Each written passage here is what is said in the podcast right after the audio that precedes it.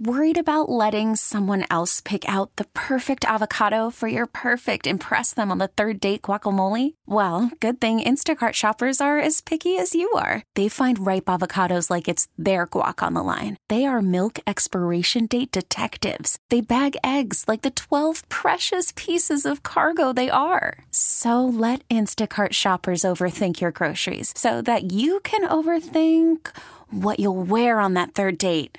Download the Instacart app to get free delivery on your first three orders while supplies last. Minimum $10 per order, additional term supply.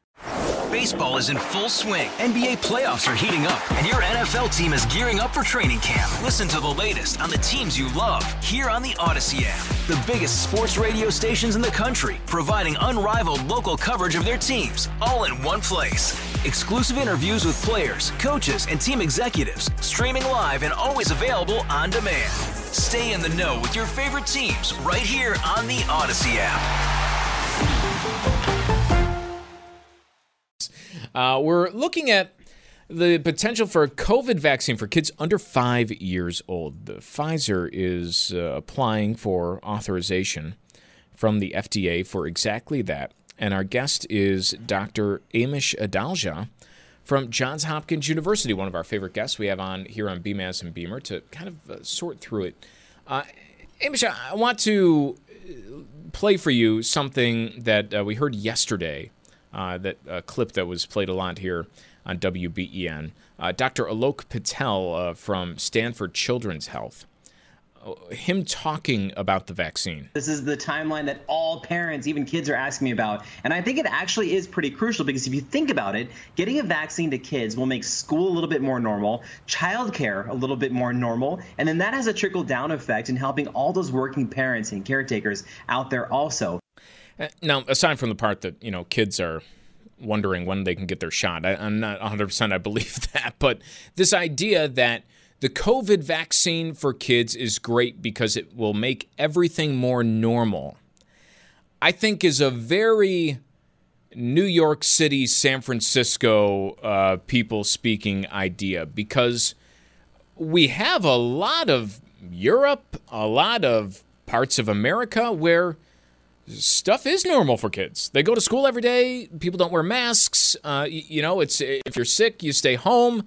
Uh, aside from that, things are like normal for kids. And this idea that it makes well every, parents feel better almost. I, I I'm not sure if that's a great reason for approving vaccination. I, where is your head at when it comes to the vaccine for kids under five? Immunogenicity, but it is true that children are at very low risk for severe disease. But I think having a vaccine to minimize the disruptions of COVID-19, even if it is a mild disease, is a good thing. And and I don't think it's I think it should be approved based on its safety and efficacy. But the, the fact of the matter is, in this country, children's lives are so disrupted, and there is a group of parents, there is a there are there are school, student uh, uh, teachers unions that have made it very difficult for children to have a normal life. And I think that's one of the the silver linings of this vaccine or an extra benefit of the vaccine is that yes, it's going to prevent COVID-19 issues in, in children, even though those are tend, those tend to be rare. But it's also going to facilitate schools staying in person. And whatever the re, whatever the rationale is behind the way that we've handled schools in the United States, which is the wrong way, the fact of the matter is is that these disruptions are going to continue until more people are are vaccinated, whether or not it's necessary or not. And, and the fact is, it's a safe and effective vaccine. So I, I don't have much. Uh, I, I advocate for parents to get their children vaccinated, but we live in a society where um, the the schools have been completely disrupted. And even though other places like Europe have had um, a much better time with their schools and, and a lot of good best practices, they're just not something that people in the United States will ever look to or accept. When we say safe and effective vaccine, how is the equation for that different for this age group than it would have been for everybody else? Um, because, you know, maybe a year ago, when you thought, okay, well, you get the vaccine and you're just not going to get COVID, right? You're not going to get it, you're not going to spread it. Uh, you know, the answer is maybe a little bit more clear. But now that we know, uh, you know, with time that that's not really going to be the case, uh, especially with some of the newer variants, Um, what is the level? I, I mean, how it's got to be a very fine line, right? Between you know how much safer can you make somebody in this age group from this virus? In, in terms of number needed to vaccinate to prevent one hospitalization in someone under the age of five, I think it's going to be very, very high because, as we said, th- these children are at very low risk for severe disease. Obviously, within that age group, there are going to be four year olds that have asthma or four year olds that have had a heart transplant or who have had cancer on chemotherapy, and those individuals are going to benefit greatly from being able to be vaccinated. But for the average healthy child, the benefit in preventing hospitalization is low, and they will get some benefit in, prevent, in prevention of infection, but it's going to be transient because of the Omicron variant's ability to evade uh, the immune response. And I think a lot of this is tied up, as we've said, with society's response to COVID 19 and the disruption in schools and what, what's being demanded of of everyone to keep schools in person. And I think I, I think most policymakers understand this. I think, but but it's frustrating because there is a group of, of people that have really pushed for this vaccine for children, and because it's safe and effective, we've sort of given it a pass. But I think it doesn't it doesn't bode well that that the risk tolerance is so low. And we have to also remember that if you look at vaccine uptake, children, so adults have a certain uptake. It's much lower for for, for children for 16 to 17 year olds. It's lower still for 12 to 16 year to 12 to 15 year olds. It's lower still for for 5 to 11 year olds, and it's going to be even lower still for six months to to four years. So what what we're talking about is maybe 20% of of parents will get their their, vac- their their children vaccinated, and that's probably where it's going to stand for some time because that's where it stood in the 5 to 11 group, and it's a little bit higher in the other age groups. But the pediatric uptake has been poor. So I think it's it, it, I think that, that there is an element that there is a group that's really clamoring for these types of things that they want these things and and it is a safe and effective vaccine. So I don't begrudge them that, but um, we're not going to get very high uptake. in the way that they're doing this with kind of not having the dosing sorted out for the two to four year group and having this being the FDA asking for this information is highly irregular, and I think it probably will add to more vaccine hesitancy and will have lower uptake, as I said, with this age group you know, we still have people that are saying, you know, you, social media, and I know, you know, you can only take that for what it's worth. Uh, you know, these vaccines to stop transmission, right? And we want kids to have vaccines to stop passing COVID uh, on to maybe the older population. But as it stands right now, especially with this variant, um, a, a vaccine really is for your protection uh, from a severe disease, right? We are seeing COVID passed from vaccinated people, unvaccinated people, especially with Omicron, correct? The primary purpose is, and I think it's always been, that's what I've always said, you want to get vaccinated for yourself so you're protected against serious illness, hospitalization, and death. And with other prior variants, uh, there, there was a, a major impact on transmission. That's starting to be not as much of a benefit with Omicron because it can get around the protection provided by prior infection and the protection provided by vaccination. But it is true that a fresh vaccine, if you're freshly vaccinated or, or maybe even freshly boosted, you're going to have less chance of getting infected to begin with. Um, so, so that's going to make you less eh, eh, less likely to, to pass it. And it is also true that breakthrough infections are less contagious than people who have not been vaccinated. So, a person who is vaccinated and gets infected with Omicron, yes, they can pass it on, but the time period that they pass it on is is truncated versus someone who's not vaccinated. So in general, they do they, they do have some benefit in terms of decreasing transmission, but it's not as as good as it was with the alpha variant or even the delta variant. So that transmission blocking aspect of it is not the set, is not the main selling point anymore. It's it's more about severe disease, hospitalization, and death. The idea keeps getting uh, thrown around in parts of the country that uh, vaccination would be mandated for going to school, uh, for elementary age school kids, and now that it's opened up uh, for kids under five, or it will be likely in the very near future, you would you can kind of see that expanding even further. I, that would seem to me to do much more harm than the opposite of having uh, a child who's unvaccinated who, you know, two years into this, the likelihood they've been exposed to COVID is pretty high. I don't think the vaccines do harm it may be harm from a political well, harm. Let me rephrase that. harm in the sense of keeping somebody out of a classroom because they don't have the vaccine. I think we have to come to a kind of societal understanding of what's going to happen with childhood immunization and school requirements, because it's certainly the case that we vaccinate children are required to be vaccinated against things like hepatitis B, which really doesn't transmit in schools, uh, or uh, they're they're asked to be vaccinated against chickenpox, which is, is a much less severe disease than, than COVID-19 is, and, and that's not doesn't have any controversy uh, that you have to be vaccinated against chickenpox to, to enter school. I don't. So I, I think that we had to take a step back and realize that people are making lots of uh, claims about the COVID 19 vaccine, but they didn't make those against chickenpox or hepatitis B. And I don't know why they're worried so much, why, why there's so much opposition to the COVID 19 vaccine, but these same people, where were they when the chickenpox vaccine was was required? So I think that a lot of this is kind of an illegitimate opposition to the vaccine, and I think, you know, the the the, the less disruption infectious disease cause are, are better. I think schools should be able to set their own policies for what what vaccine requirements that they have, and I don't think that COVID 19, the vaccine, is any different than requiring chickenpox vaccines, requiring rotavirus vaccines. You know, daycare centers require flu vaccines. I think that that's all in the same line of thinking. So I, I'm not sure why people single out the COVID 19 vaccine, which is probably safer than most of those, is as safe as all of those other vaccines.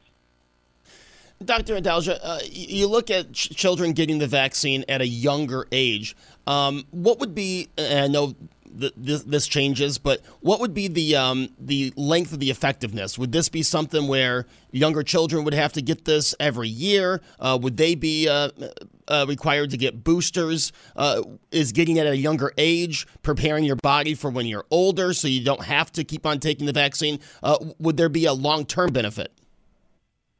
It's unclear. I think we still don't know that question for adults yet. We don't know what duration of immunity is going to be, and we also are not clear on what our goals are with these vaccines. Are they to prevent serious illness, hospitalization, and death, or are they to prevent um, all types of infections? Uh, if it's prevention of serious illness, hospitalization, and death, I think the standard re- regimen seems to be holding up and all and everybody healthy. Obviously, there's going to be people who are immunosuppressed that may need more, but in general, I think we have to come clear on what the goals are, and I don't think th- those have been articulated well. And there's also second generation vaccines that are coming Omicron specific vaccines, universal coronavirus vaccines. So I think we can't really set in stone what our future vaccine policy is going to be because we're just really at the beginning of understanding where we're going to go with vaccine technology and, and optimal vaccine policy. And I don't think that's anything you can telegraph right now.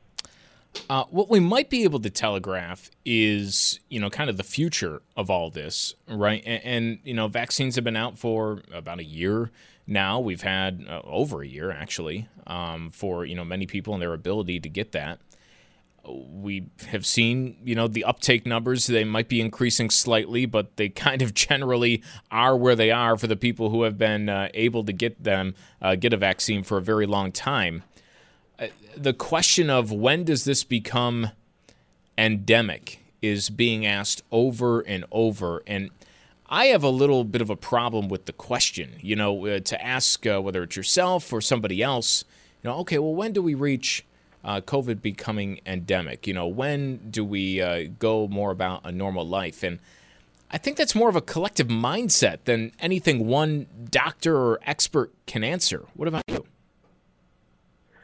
I, I think how you go about your life and what risk is appropriate for you as a person that's not something that can that's going to be like an official declaration that's each person learning to risk calculate and, and understand that there's a covid risk that they can't take down to zero and they've modified their behavior and they're or they have not modified their behavior they're going about it but to me what would signify endemicity would be when we're not seeing 1,000 or 2,000 people dying every day because our endemic respiratory diseases don't kill like that. Uh, when we don't have to worry about hospital capacity day in and day out in many parts of the country because our endemic respiratory viruses never do that uh, like that. So to me, that's the transition point. I worked in the hospital the last two days. That's and I'm not dealing with an endemic disease there because we are still getting crushed. Um, we still have too too long of waiting times in the emergency department. Too many people in the hospital with COVID-19. That's not what an endemic disease does.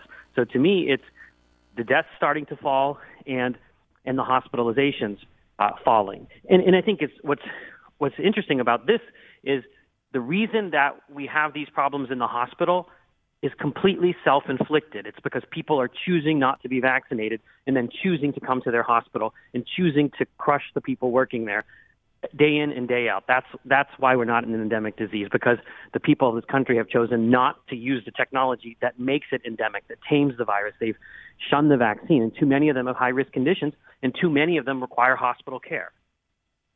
Doctor, last time you joined us, you said that the, the, the patients you see in the hospital are mostly unvaccinated, um, and it's not people that haven't been boost, boosted, it's people that haven't been vaccinated. Do you still notice that a majority are unvaccinated, and it's not people who haven't gotten that third shot, that they are still protected from hospitalization?